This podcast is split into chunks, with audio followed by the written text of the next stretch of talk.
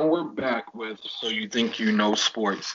We give you weekly updates on things you want to know, like off-the-court stories, game highlights, and all-around current sports knowledge, mostly highlighting NBA, NFL, and sometimes college.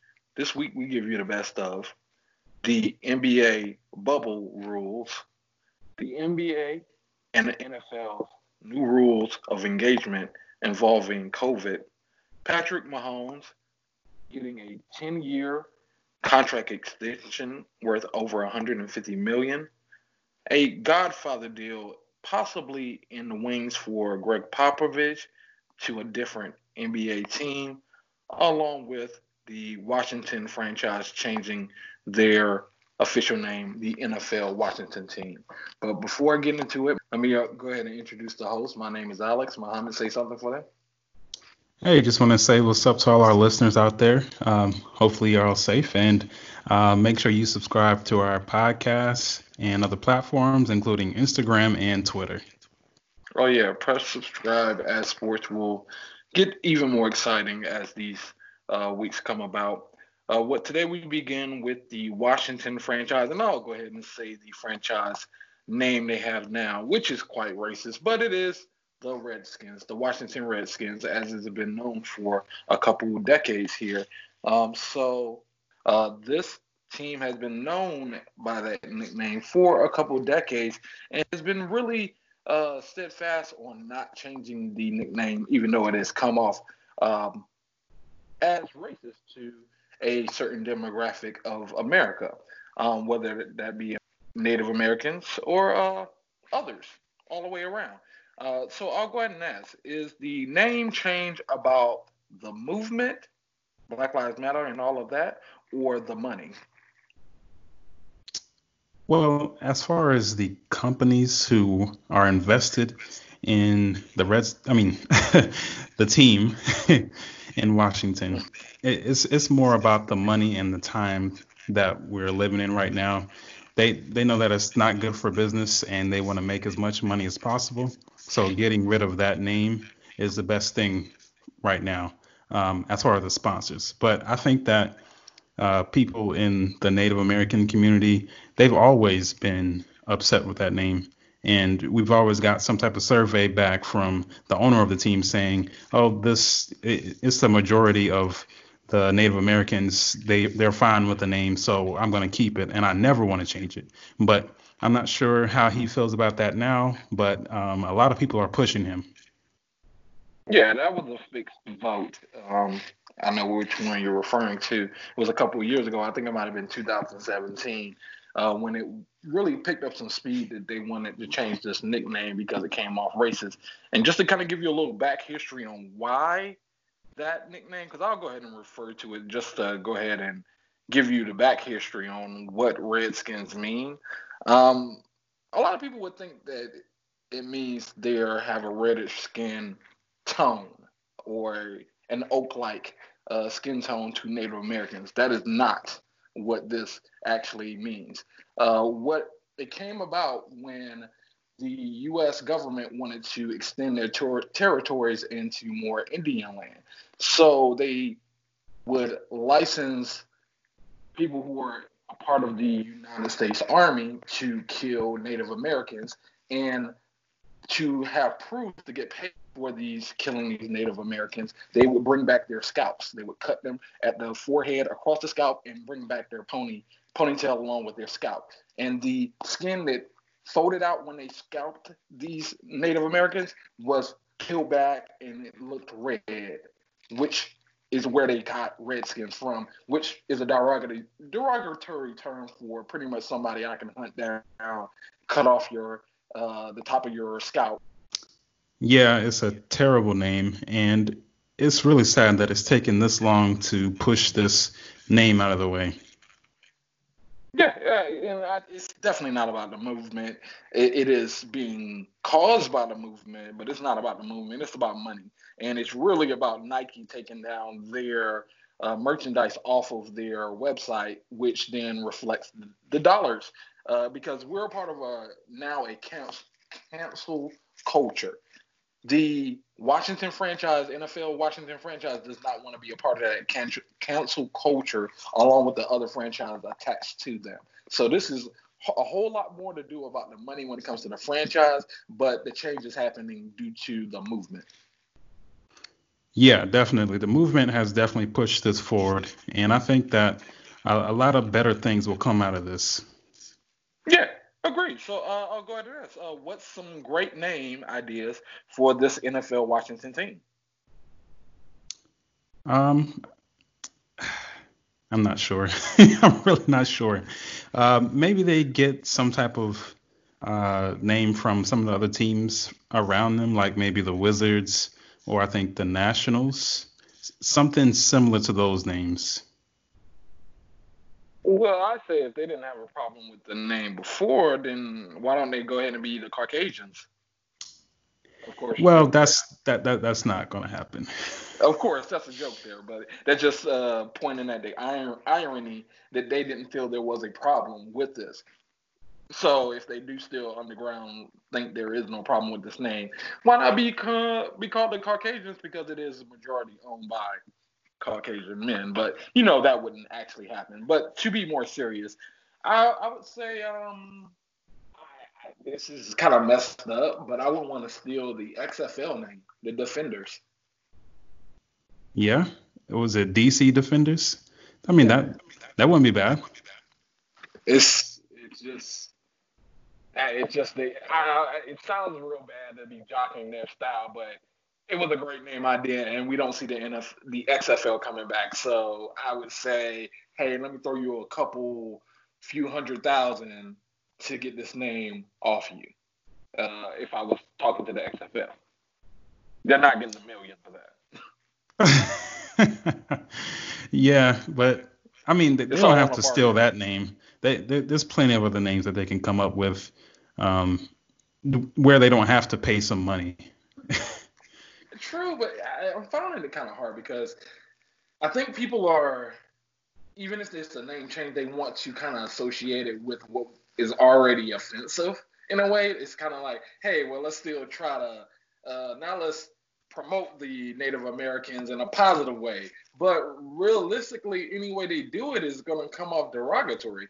Can't be the Indians, can't be the, like, it's just not many ways to change this only slightly. You have to pretty much change it completely, but create still that fan base of fandom. Well, I think that the Washington football team, they are pretty bad right now. They didn't have too many people in the stands last season, so I don't think too many people will mind a name change. It'll kind of dissociate them from all the losing. Well, I actually, because I have a lot of Maryland friends, Maryland, D.C., Virginia friends, there are still Redskins fans out there. Like, if I didn't know such a large assortment of that area type people, I would think there wasn't Redskin fans out there. But they actually do exist. They actually are quite strong, and they are quite proud of the whole name and culture and what they do, the chants and everything, which is completely derogatory. But I know they are completely against social injustice, and they are on the side of that change. It's just it has to still be catchy. It still has to be associated with what they view their football team as being. It can be catchy, but I say just stay away from any type of Native American or Indian type of name. Just go completely the other way. Stay away from that. That's why I'm sorry, but the quickest thing I can think of that does not turn people off, I think right now, is the DC Defenders. Whichever way you want to do that. Like, it could be, you can go the Patriot way. You can go the whole America where the Defenders is the District of Columbia type of way. You can go many different ways about that, but outside of that, like, you can't make any nickname close to Native American, which is going to be a problem. I mean, they could do some type of bird. I don't know. then they're going to feel like they're the Cardinals or something like that. They're like, I do think if there's a bad name change, there will be backlash. Not bad as in derogatory or offensive. I actually think that would be more accepted than a bad name change that people just don't like. Well, I think one team that you can think of is the Pelicans. I mean, nobody liked that name. But then, I mean, everybody's got used to it, and nobody's really arguing about it anymore. True, but how far has the Pelicans gone? Or, like, I just don't see anybody saying they're a Pelicans fan. I think they would even say they're a New Orleans fan before they would say a Pelicans fan, and they're actually referring to basketball. Well, I mean, it'll stick. Just change it to something else. Yeah, they're going to be forced to at this point. But I'll move it along to the ginormous contract that even details have started to come out as we've been airing. It has gone from saying that his contract is over $150 million to now being confirmed that Patrick Mahomes has now landed in a contract extension with the Chiefs for 10 years, $503 million, $500 million, the biggest contract, even when it was at $150 million, along with them locking him in for an additional 10 years. So with a $503 million 10-year contract, is this too much to put into one person? If it's going to be anybody, it would be him, because he has had a whole bunch of success with his 3-year career. Like, this guy has been amazing ever since he started. So I think it's well-deserved. Now, this could end up being bad in a way because, I mean, you can compare this to a baseball contract. Most times those players don't really pan out whenever they pay them that huge contract. But with Patrick Mahomes and looking with the way that the game has gone with protecting the quarterback, I think this was a huge and great investment. I can see that, but who knows what's going to happen in 10 years? Like, it's actually 12 more years. But it's an extension, right? So he already had 2 years on it, and then they put 10 on top of that? Yeah, so he'd be like 36, 37 by the time it's over. So they said, we want you for life. Now, I that's what they're saying, because this is the life of a quarterback. And some of those are shorter than that amount. The heydays, like, it can be an injury. I think that what's going to be really key is guaranteed money.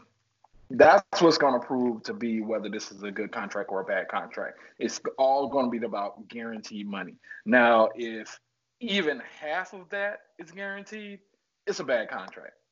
I can't give you a decade of guaranteedness.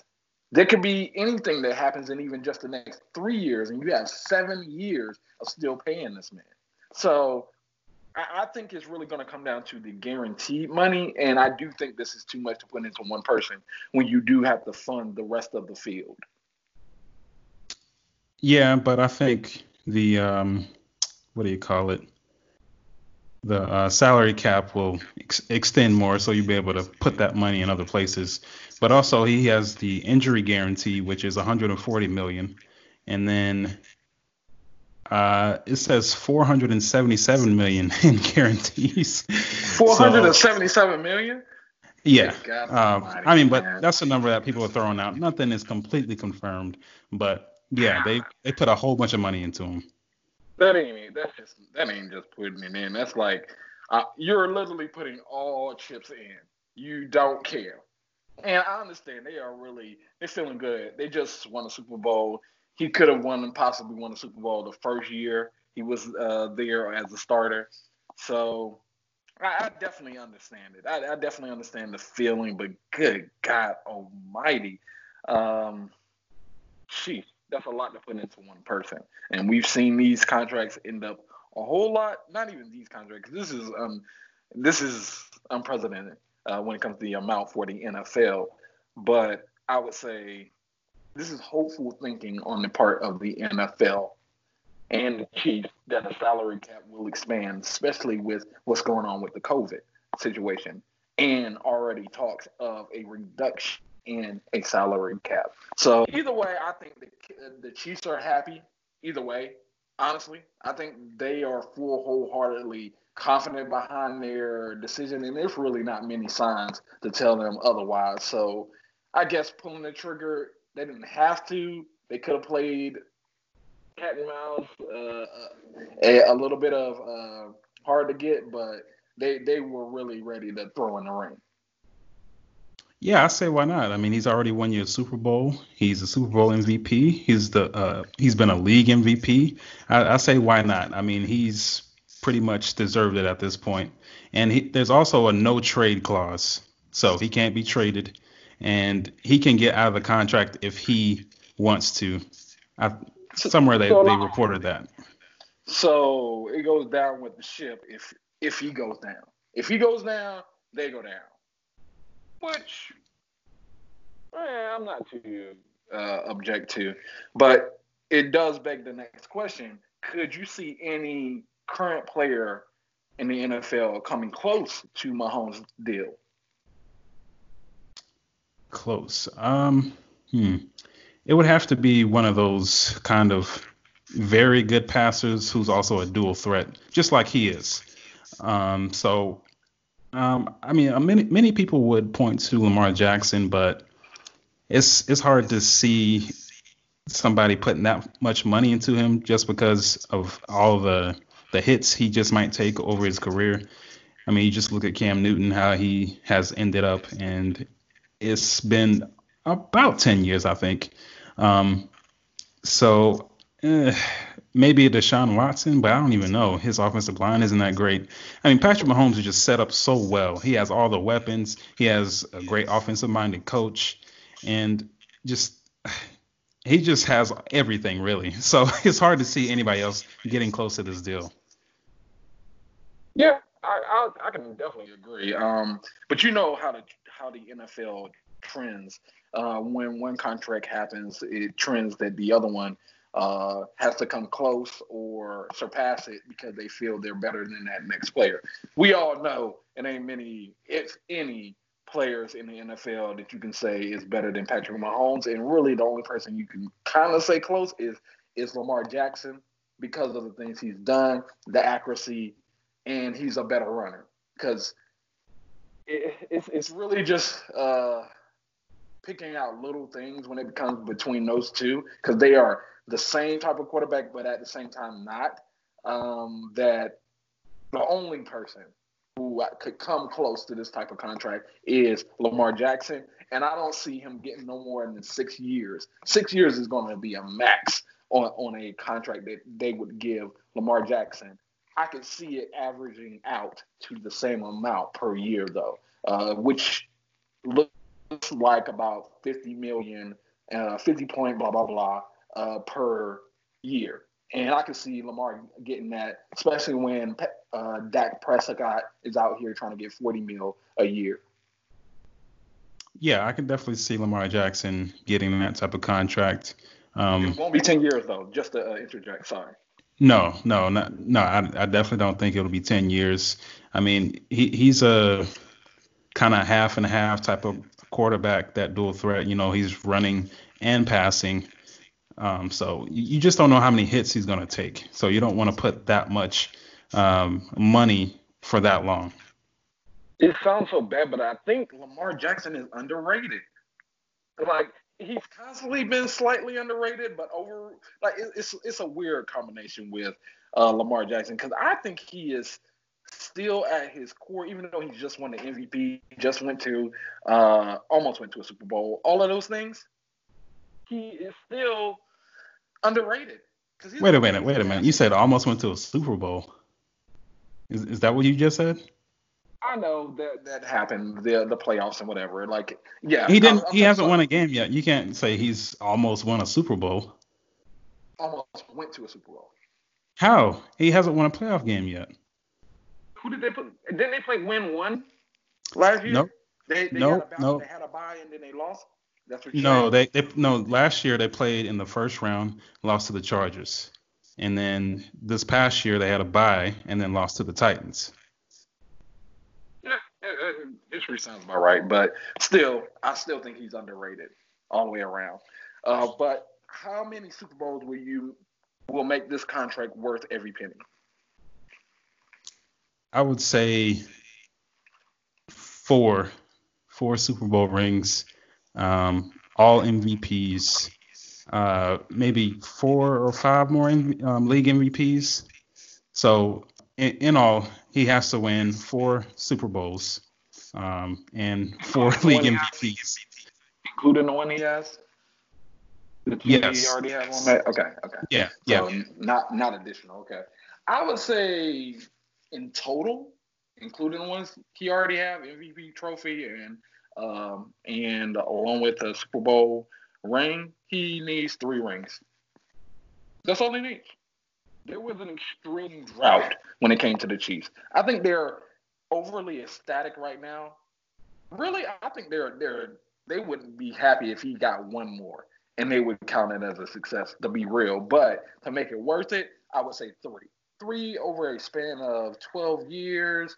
I know Tom Brady and the whole franchise of the Patriots have set that standard so high. But I think 3.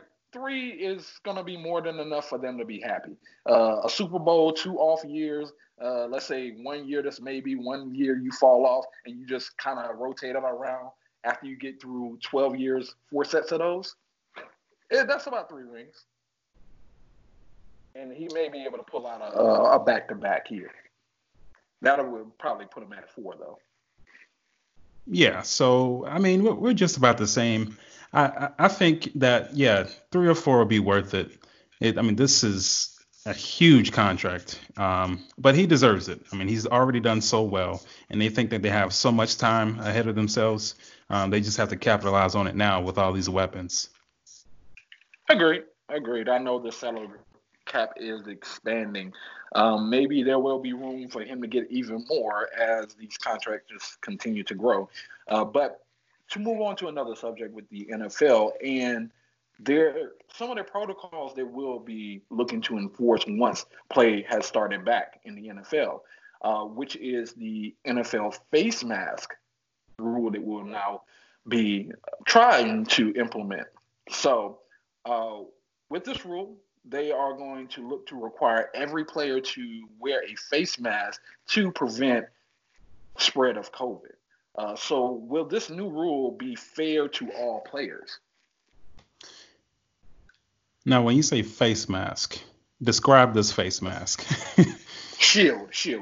Let me make it more, define more, a shield. Because everybody has a face mask, but a shield across your eye area, like a shield, whether it be clear, color, or whatever. Okay. I mean, I have no problem with that. I'm pretty sure a lot of players wouldn't mind. Maybe it'll get a little bit foggy because of the heat coming from your breath. Maybe that'll get in the way. But I think for the most part, players will feel more safer just having that shield. I think it's kind of stupid because first, I don't think it's fair to all players. There's been players who've gone years after years after years without shields. And even with me knowing playing football, there's a difference between wearing a shield and not wearing a shield, and there's an adjustment phase. Like, you have to kind of just get aware with kind of being in a bowl in a way. It's a small amount of disconnect between having that shield and not having that shield. You can lead to having to wipe it off, just like you said, fogging up, and all of those things. And I just don't see how that prevents COVID from spreading when literally your mouth is exposed. I don't get, are we shielding from it getting in people's eyes? It just doesn't make full sense to me on why you would require a shield when if the person already has COVID, I'm pretty sure the shield is not going to keep it from being spread. Yeah, I can agree with that. I feel like they should make some type of adjustment to the helmet where it kind of covers up the front part of the face mask, but you have the bottom open so they can still get that air out. That might restrict the breathing a little bit, but I'm not sure about that. Yeah, so you actually led to the next question, which is, do you see the NFL employing any other new uniform rules that could hurt players' performance? Well, there's one right there. Like I said, putting that extending that shield on the face mask, but still leaving the bottom part open so they can get their breaths out and still breathe in some cleaner air. I think it will restrict their air some, but you'll still be better off. And I'm not sure what else they can do. Maybe they have them cover up all skin when they're playing. I'm not sure, but it's just going to be difficult to play. Yeah, I just think any of these rules are just unrealistic, along with the idea that football can be played, because they're going to try to implement these different rules, but they're just going to not make sense, not to what they're trying to accomplish, because there's two things you have to accomplish in these rule changes or uniform changes is, first, can the players actually play in these things? Can they breathe? Can they move? Can they have the same advantage that they had without it? Which will lead to a large amount of complaints, issues, and dealing with fairness of the rules. Then you have just whether it works at all, whether this actually would work for COVID, and it honestly doesn't even make sense with the shield, as the mouth area is clearly going to be open, and you're clearly yelling at people. And if you did implement something that did cover them out, you're restricting breath in a sport that takes all the breath you need. So it deals with another advantage issue. Well, when it comes to advantages, everybody will be wearing it, so everybody's at a disadvantage. Well, not always, because that's why I said the first question, is it fair with the shields? Now, the mask, yes. Yeah, that would be because nobody's had that rule, but the people who've had shields will have a leg up. The people who are used to it, never had a problem with shields, will have a leg up. And the people who've always had an issue with a shield or had some... like instances where they're like, you know what, I just don't like it. They're going to be in an adjustment phase that will deal with unfairness. Oh, yeah. A lot of people are going to be trying to get used to this new shield thing. It might not even last. Could you imagine Drew Brees. Drew Brees or Tom Brady wearing a shield, but you see Lamar wearing a shield. Which one? Like, I don't think it's a disadvantage to Lamar at all, because I think he's worn a shield before. And even if not, he's pretty good. I think I've seen him with a shield before. I don't think I've ever seen Drew Brees or Tom Brady with a shield, which could completely mess up with your vision, your awareness, what's around. It's a lot that goes into that type of spatial awareness, especially at quarterback. Yeah, that's another way to think about it. Those quarterbacks, I mean, that's really going to affect their peripheral, especially, I mean, depending on what type of face mask. But it's going to be really difficult. And how many shields do you go through before you find the right one? Like, maybe I wanted a tinted one, but that didn't work out for me for this game. Oh, now I'm going to try a clear one, but you know what? This never stays. I always got to wipe it, or it's just, I don't think. In general, the idea of NFL this year is going to be realistic, but with them trying to do it, which they're going to try, you're going to see a lot of issues with those things. Oh, yeah, I definitely agree with that. But it's an adjustment phase, and they just got to do it. Agreed. So do you think the NFL stadiums will be willing to redesign seating and food business to cope with the COVID situation? Well, I'm not sure if they really have to redesign the stadium. I think they just need to space out people. A lot of people are going to be afraid to come anyway, so you're not going to get too many fans to come in, but you're just going to have to space out a whole bunch of people. It's really not going to work with a packed stadium, and, there's just so much uncertainty. I completely agree. I do think they do have to redesign.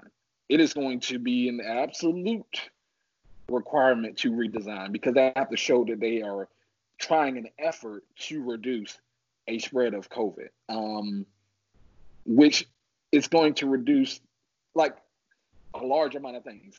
These are group sports, even if as a fan. So let's say you go with a family of five. Now you're spreading them, 4 seats apart? That's a whole section. In a way, I just don't know how the NFL will cope with this totally, and especially with the food business, as a lot of this food is given to you without coverings. You have the people who walk the stairs, and they yell out to you, hey, what food you want? Or they throw it to you, or you pass it down, it's a large amount of issues along with these things, especially food-wise and seating. Yeah. Hopefully they go through some simulations to try to figure out this thing, because you can't just show up on game day and hope it all works out. And that throws into a whole nother project on top of their projects of just trying to accomplish the game, as you've seen has happened with the NBA, and they have less issues with that. They deal with less amount of people. They can actually be in one spot versus having 100 players, staff, and everybody per team across the nation in an open field. So I just think it's grim for the possibility of NFL really starting back. But if it does start back, the NFL is looking at possibly asking fans to sign a COVID waiver. Is there any game worth that non-suable risk? No, not at all. I mean, what do you really gain? I mean, the team isn't going to win anymore with you there. And you probably get a better view from your couch unless you have a whole bunch of money and you can sit like front row or something. So there's absolutely no reason to go out there as a fan. Only if you're related to somebody on the team. I guess that helps. But other than that, I would not risk it. Mm. And I asked this question this way. It's kind of like whether you could possibly identify something in the schedule that might make you want, at least tempt, possibly think about signing that COVID waiver. There's nothing realistic that's going to make me sign that COVID waiver. But in the imaginary world, I would say free tickets to the Super Bowl would be one that I might sign that waiver for. And that's really – it would take a whole lot of thinking and me considering. And the fact that it's free for me to actually do that, too. Well, you know, they're not doing that. I mean, you're still paying for that regular season ticket. Exactly. No, they're not giving away Super Bowl tickets. I mean, maybe for like a couple of people, but no, not for anybody who just signs a waiver. Sure. So do you feel the NFL has the right to ask fans to sign a COVID waiver? Oh, yeah, I definitely agree with that. You have to basically notify them that you are at risk if you do come out here and sit in the stands. I think that's with any facility for the most part, especially right now. I don't think most businesses have had people sign any type of waivers saying that they could be exposed. I think it's completely justified. Okay, so with that same thinking, do you think it's okay for the NFL to sue an individual if they sign the COVID waiver and they are a source of COVID? I would say no. The only way that you can sue them is if they knowingly had it coming into your stadium. Like if they had tested positive, got their results, let's say a day or two before or whatever, and then they come into the stadium and then they spread that junk. Okay, yeah, you have a case there. But other than that, no, you can't sue them. True, but I do think they're going to slip in some things like that because it's probably going to be more like an all-inclusive thing that you don't want to sit there and fully read. And before you know it, you've given away your rights and possibly the right to be sued also, which I think they would definitely try to do, especially with any backlash for groups of people getting COVID. They will chase it down. Yeah, but it's not justified at all. Agreed. From a public standpoint, I agree. So I'll move on to which is another problem with the NFL and the COVID situation. The NFLPA has taken a vote recently due to the NFL voting down to have 2 preseason games left with this upcoming season, as the Players Association wants no games at all for the preseason. Who do you think wins this battle? I think that the NFLPA wins this battle because right now there's a huge countdown to the NFL season and they're running out of time. I would say, from my point of view, nobody's really properly prepared, and playing more games is just not going to be the smart move.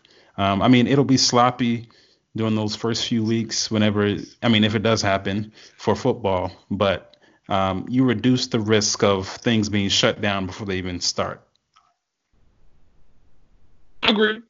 Completely agree. And I am not optimistic about either one of these leagues, even if they were to find a way to get these things to start.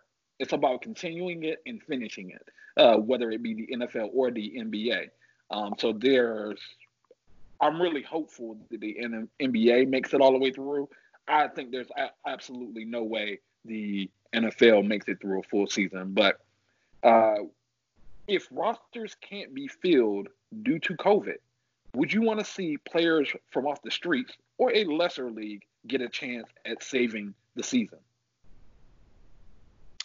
Yeah, I wouldn't mind that. I mean, if these guys can come in and not be positive for the virus, then yeah. I mean, bring them in. The NFL can work with non-stars to a certain point, but the NBA can't because they have stars who run the league. The NFL does too, but everybody follows their team. And for the most part, everybody sticks to their team. They're loyal to them to a fault. And I think the NFL could still succeed even with replacement players. Definitely agree. It will look a little sloppy, but that's honestly the only chance I give the NFL. It's opening up to a bigger market of lesser talented players. Like a on-call type of player. Hey, yeah, it sounds bad. Yeah, like, hey, we need 5 players in this week. Can you play this position? I know you ain't played in 2 months or 5 months or 2 years, but hey, you want to come out and play? You will have the threat of COVID and getting hurt, but you maybe have a little fame out here. I think people take it. I think men take it, of course, because this is all about men. It's not really any women going out there, not to be sexist in any way, but the real demographic is going to be males of a certain type and age. Oh, yeah, I definitely agree. There's going to be plenty of guys. I mean, they're already waiting right now. They're just waiting on that call. Yeah. Agreed. I think there's a whole market of people who they can actually call. The XFL. They just got done. They're actually the most prepped in a way, even though the season has been a while. It's been a good while, a long while. They are the most prepped for continuing the season because they're the last ones to kind of play organized football. Yeah, I definitely agree. But they are on the lower level. But I mean, they'll get out there and play. Yeah. I'm sorry, but they're better than off the street, bro. Yeah. They're gonna be better than me out here catching cramps in the second quarter. They'll get over it. Yeah, but I think their best hope is to look at expanding a extended market for players, and simply as soon as they find out other players, whether they're stars or not, making them sit out, whether it influences a record over a season or not. Because I think that's going to be, honestly, if they do get this to all go through, they find enough rules and not getting it spread enough or have a system where they can seep out the people who do get it, they're still going to deal with people saying it's an unfair advantage to losing players or using certain equipment. Yeah, but they really got to get on the ball. And they have to extend these rosters because they do have they cut it down to 53. That's just not going to work at this time. I agree. If you're going to have to expand this amount and deal with some less professional football. It's just what it is, or we're going to deal with no football at all. But I'll move it to the NBA as the Nets front office has some really big rumors coming out. Rumors about a Godfather offer to Gregg Popovich, the head coach of the Spurs and five-time NBA head coach. So with Gregg Popovich's reputation, do you think Pop would be a great fit for an unstable Nets team? I think Gregg Popovich would be pretty good for the organization and running it pretty well, probably getting it back on its feet. But working with Kyrie Irving and Kevin Durant, that's probably going to be his biggest challenge. They're used to being the stars and kind of running their own show. But Gregg Popovich, he has never had those type of guys. I mean, they're always fall in line. You don't hear too much from those players, the players that he used to coach. So, I mean, they are the complete opposite of what Gregg Popovich has coached in the past. So I don't think this is a great coach fit, but it's better for the organization. I completely agree. This is a very good fit and reputation booster for Nets, but it doesn't seem to be the best fit for Gregg Popovich. There's just a certain amount of things that just don't calculate with Gregg Popovich's type of personality that he's displayed. First, he's going to have to live in New York, Brooklyn, New York. He don't have to stay in actually Brooklyn, but he has to stay in somewhat of the vicinity to just do the day-to-day of being a head coach. So you have that. You have star players who went there to be the biggest thing around when Gregg Popovich does not really he doesn't really buy into those. You're a superstar. I'm going to treat you like a superstar. I'm going to treat you like any other player. Be at practice at this time. It's not be there earlier than everyone because you set an example. He's that type of person. And I just don't think that's the type of criticism Kevin Durant or Kyrie wants in any way. Even if it was just that one statement, it would turn them against him. Yeah, but I think Kevin Durant would be better. He would fall in line better than Kyrie Irving. Agreed. I think he's more about the process. I think Kyrie's in general over the NBA in general. I think he's over the media. I think he's over the public. I think he's over the NBA completely. And he really just needs to go ahead and retire. I really like Kyrie a whole lot. I like him as a player. I think he has a great talent. He's not washed up. All of those factors, but his mental is really directed towards I don't F with none of y'all. And I really hate that I have to. Dang. Trying to push that man into retirement? Not yet. Not due to any talent reasons, just due to his mindset. Has his mindset not came off as he's directly said he don't care what they think. He's directly said a lot of these things. It's not even I have to look that deep. Yeah, I mean, it doesn't look like his mind has just been on basketball. But he's starting a whole nother league. But sorry, go ahead. He's the big thinker. Yeah, agreed. Because we covered that last time. I think he's a big idea. I want to give you an idea. You get it working. I don't really want to do all the work to do that. I can go out here be a spokesman here and there, but I don't want to be responsible for getting this to actually go through. I think that's really where Kyrie fits in that type of equation. Yeah. So this Gregg Popovich and Kyrie Irving and Durant, that's just not going to work. I can agree. It could work. It should work, but due to what's in front of us right now, it probably wouldn't work. But if Popovich wanted to make that move, what do you think he should ask for in a Godfather deal? I think that he should ask for minority owner of the team. Good. A part of the team. I don't think that's it. Well, actually, that is not a lot to ask, actually. Even though I said good God, that's not a lot to ask. Now, majority, yes, that is a lot to ask. No, I said minority. Minority or majority? Minority. Okay, sorry. I thought you were saying majority. Because I was like, that's not happening. He's not getting majority ownership. That changes it into Gregg Popovich's team totally. But actually, they already gave part of the franchise to KD, and I think they even gave a little bit to Kyrie. But I definitely think they gave a part to KD already. So I think that would come along with the Godfather deal. But since they want to go with the whole Godfather deal, that means it's a lot packaged in there. It's saying I get control of pretty much almost everything. He would need to be the GM. He needs to have control of all drafting, all changing of the staff and everything. He would need to be the head coach also, because I don't think this will work as him just being a GM. And on top of that, yes, throw in some stock. And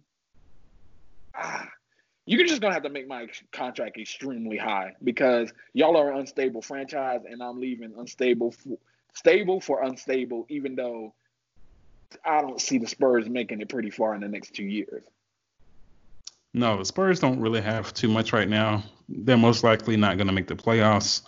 And I think even if this deal did go down, it'll be very short, maybe 3 years. Ooh. Well, dang, you cut it shorter than what the next question I have for it is. But in a 5-year span, how many championships do you think Pop could get with the Nets cast now? I mean, they are a pretty talented team. He would just have to put them together to work in the right way. And I think he could, but those... And let me change the questions. Sorry, not how many they would get, but how many championships they would make it to. Let's make it a little bit easier for them. Okay. I say probably 3. Just on their talent alone, they could probably make it there even without him. I mean, and he could probably put them to another level. But the dysfunction between Kevin Durant and Kyrie Irving trying to go head-to-head with Gregg Popovich just might spoil some of those. I actually completely agree. I would say 3, but for different reasons. I would say 3 because they're in the East. And Gregg Popovich has not been in the East. He's had to deal with the West and the West competition. Then you throw in pretty much the top talent of the East in the Nets. So, I would agree. 3 out of 5. And here and there, they just get beat out by maybe Giannis or Philly or Boston or some other team that's supposed to be there, even maybe Toronto. But with them being in the East, I think, yes, he goes to at least 3 championships and wins maybe 1 out of those. Yeah, I can definitely agree with those numbers because most times teams don't really capitalize on what they projected to do. Agree. Definitely agree. So to move along, involving the NBA bubble, now it has come out with, of course, new rules and things they're going to be implementing to keep from having COVID spread throughout the NBA bubble in Orlando. Well, one of those new things that will be implemented is a NBA bubble ring. And let me say that, a NBA bubble ring. This is an actual ring, tech-wise ring, that they will be wearing on their finger. It has not fully came up with all the specifics on whether it's taking their temperature, tracking them, but I'm thinking those would be two of the things that it includes in the reasoning why they would actually wear it, dealing with COVID. So how do you think players will be penalized by breaking COVID bubble protocol? I think that they will be sent to their room just like if they were a child. It's really that simple. I did look on ESPN just to see a little how they're kind of running the bubble. People who enter the bubble, they're tested multiple times when they first get there. And, of course, they have to test negative. There's no contact with the person bringing their food. They kind of knock on the door. That person leaves who brought the food, and then the actual person who's receiving the food, they get it. So, I mean, really, you don't see people much at all. And that's with just, I guess, when it's bedtime. But they'll be sent to their room. True, but I don't think there's any way they're going to prevent these players from hanging out together, because it shouldn't be any problem with social distancing if we all don't have COVID, right? And if we're sitting in there for 3 months, there's absolutely no way I'm not going to go hang out with the only people I can hang out with inside this bubble. So when it comes to the actual question, like how are they going to get penalized for protocol, I think that's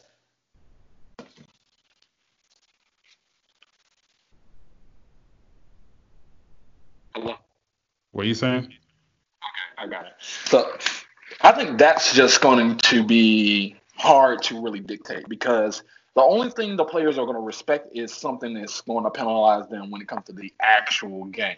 And if you do that, then you don't deal with just the players saying this is unfair, it's affecting who gets the championship.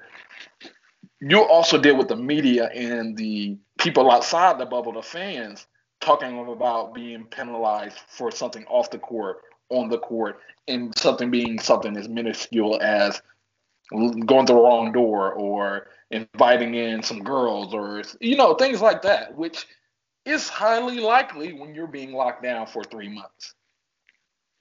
Well, I don't think they're going to be penalized for grouping up, but wasn't the question about if they contract the virus, what would they do? I'll repeat the question. How do you think players will be penalized for breaking COVID bubble protocol? Oh, okay. Well, when you put it like that, I mean, it's not too much you can do. I mean, you can just point them in the right direction and just, I mean, they are adults, sir. They're adults. True, but that's the thing about it. You have to handcuff these adults, or otherwise you do lead to messing up the entire thing. Yeah, but, I mean, they're not going to sit down their star players just because they didn't follow the rules, at least a little bit. Yeah, I agree. So that's the thing. That's why I asked, how do you think the players will be penalized for breaking COVID protocol? Because there has to be some type of penalty. No video games for you. Were they going to cut off their electricity or something? I don't know. I just think the system away. And I don't think all players care about those games. So it's really going to be a lot of challenges even outside of the actual COVID. But I'll go ahead and ask, do you think that all players will have to order from the same place every night due to the threat of COVID? No, I don't think they'll have to order from the same place. I think it'd be better if they order from different places. That way, you kind of keep them spread out, and you know, maybe they can bring their food back to wherever. And I'm thinking that they will allow them to have maybe very minuscule groups, something like maybe 5 people. I'm not sure if people are still following that, just like 5 or 10 people rule or something, but. I think different places to order will be better than the same. True, and just to kind of backtrack on that, they are going to have restaurants. This is still Disney, so they'll have restaurants on the campus, and they're supposed to have like all of these other amenities and things to do for these players when they're not playing basketball or practicing. But I do think there will be a problem with what they crave to eat, what they want to eat, just things like that. And you even brought up something with the whole maybe groups of five. Well, who doesn't make it in a group? Who do you say now? Oh, bro, you can't tag with us. We won too many. Hey, I mean, that's just life. It's not fair. Real ruthless, though. That's real ruthless. But to round this out, we're going to go ahead and cover some major organizations or people who've actually caught COVID and may affect the other actions of these sports, like the Bucks facility having positive COVID cases and not going to be reopened until they travel to the bubble in Orlando, along with in NASCAR, Jimmy Johnson, the six-time World Series champ, has also contracted the COVID disease. So with such widespread cases and some in the world of sports, should the NBA take a lesson from the other sports and expect an outbreak? Yes, they definitely should. I mean, they really shouldn't think that everything's going to go according to plan, but they should have things in order to make sure things stay close to whatever plan they had. And I think they have done that, especially with the way they have people coming in, staggering the times, testing them multiple times just before they're able to make any contact with anybody. They are doing the best that I think anybody could do in this situation. Agreed. I completely agree there. I think the NBA is doing the best about the whole COVID situation and taking all precautions. But I absolutely think they need to slightly some way push this small idea into people's heads that there will be an outbreak. Because I think once the first outbreak happens, whether people are sectioned off or not, there's going to be a pure panic, which may lead to a complete shutdown and everybody going home. Yeah, and that'll be unfortunate. And I think I did see somewhere the only way, of course, that they shut down is because of the virus and you don't have a season. But it's going to have to be a lot of players that have it for them to shut it down. Agreed. So let's say, God forbid, we actually make it to the NBA Finals and for whatever reason, play gets completely shut down. How do you think the NBA should handle who won the season? That's a very hard question.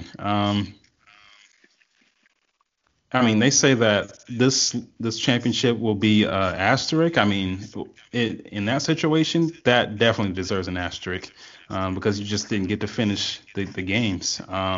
So I really don't know. What do you think is the best way? With this, I don't think they have a choice. If they were able to get that far ahead, if they can get it down to two teams, then they have a chance of at least saying, hey, we're going to just split the difference here. We're just going to go with Western Conference champs and Eastern Conference champs and just say it is what it is. We got two champions this year. I think that's their best case scenario, and they may need to I don't think they even need to put that idea out there. I was thinking maybe they need to slightly suggest it to fans so that it preps their mind. But that may be their best case scenario to get down to at least two teams, because if they get down to four or even just three with one team waiting, there's no way they can crown three teams. I would not want to see two teams win the championship. That it's not a good look.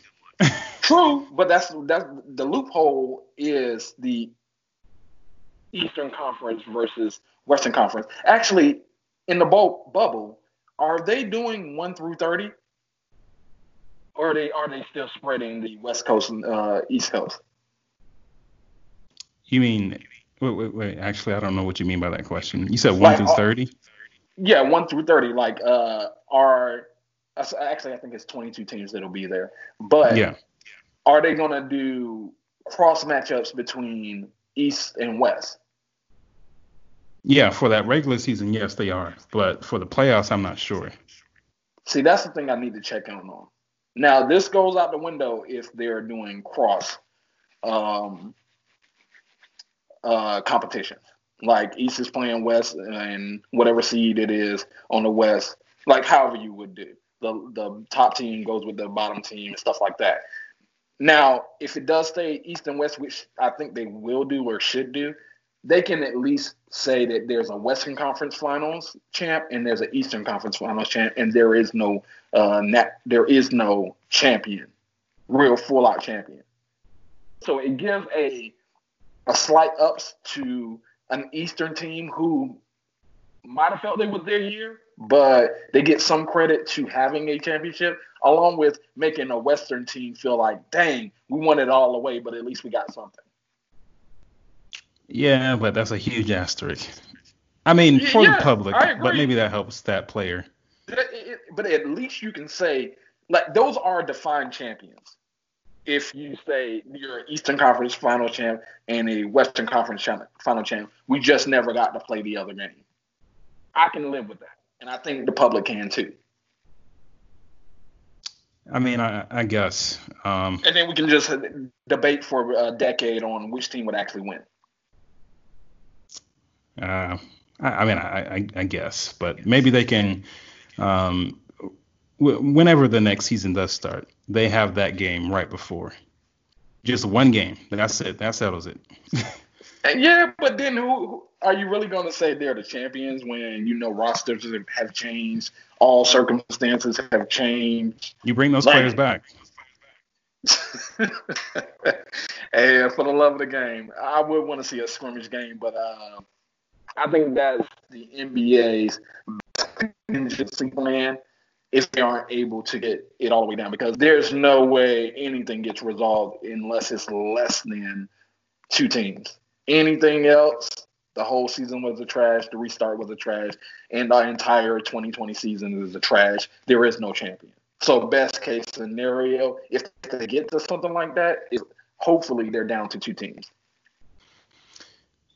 I mean, I guess it's hard to see the season right now.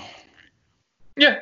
Completely agree. So I'll go on to the last question, which does involve the whole movement of Black Lives Matter, along with all the full climate of sports. So with professional sports players starting to be shamed for not kneeling or showing outright support for the Black Lives Movement social injustice, has the peer pressure become too much, or is it just right for the climate of the world right now? I think this peer pressure is pretty good. Now, it makes people feel uncomfortable, but that's how Black people have felt since they've been brought to this country. So I think it's completely justified. We have to make a change, and we have to make sure it's permanent. So we have to keep making change for the better. Agreed, yes. I actually think the peer pressure is too much right now. It's mostly because it's not genuine enough. It is forced upon people who agree or don't agree. And if you don't agree, or maybe partially agree, or on the fence about it, and you don't show support, you will be persecuted, as we've seen over the past weekend and two weekends with different professional sports. Like, for example, Formula One, they took a kneel. Most players other than it was between 4 to 6 racers drivers who did not kneel.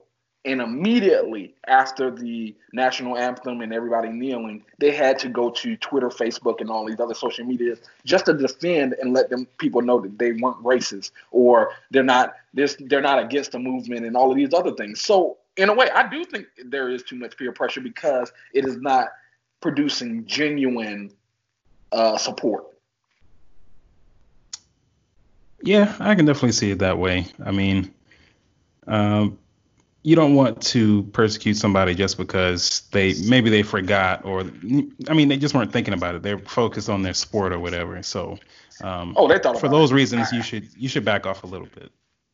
I don't believe they didn't think about it, because there's no way they could not have not thought about it, especially when you start to see everyone else. There's no way you don't think about it. So it does have to be a very conscious thought not to participate, but there is the reasoning behind not participating. I'm a type of person, just like I think maybe some of these other people are, is I'm not about to just do what the entire crowd does because it doesn't come off genuine. I want my situation to come off genuine. And if I'm just in the midst of everybody else, I'm just following along. I don't show that I really am supporting this cause.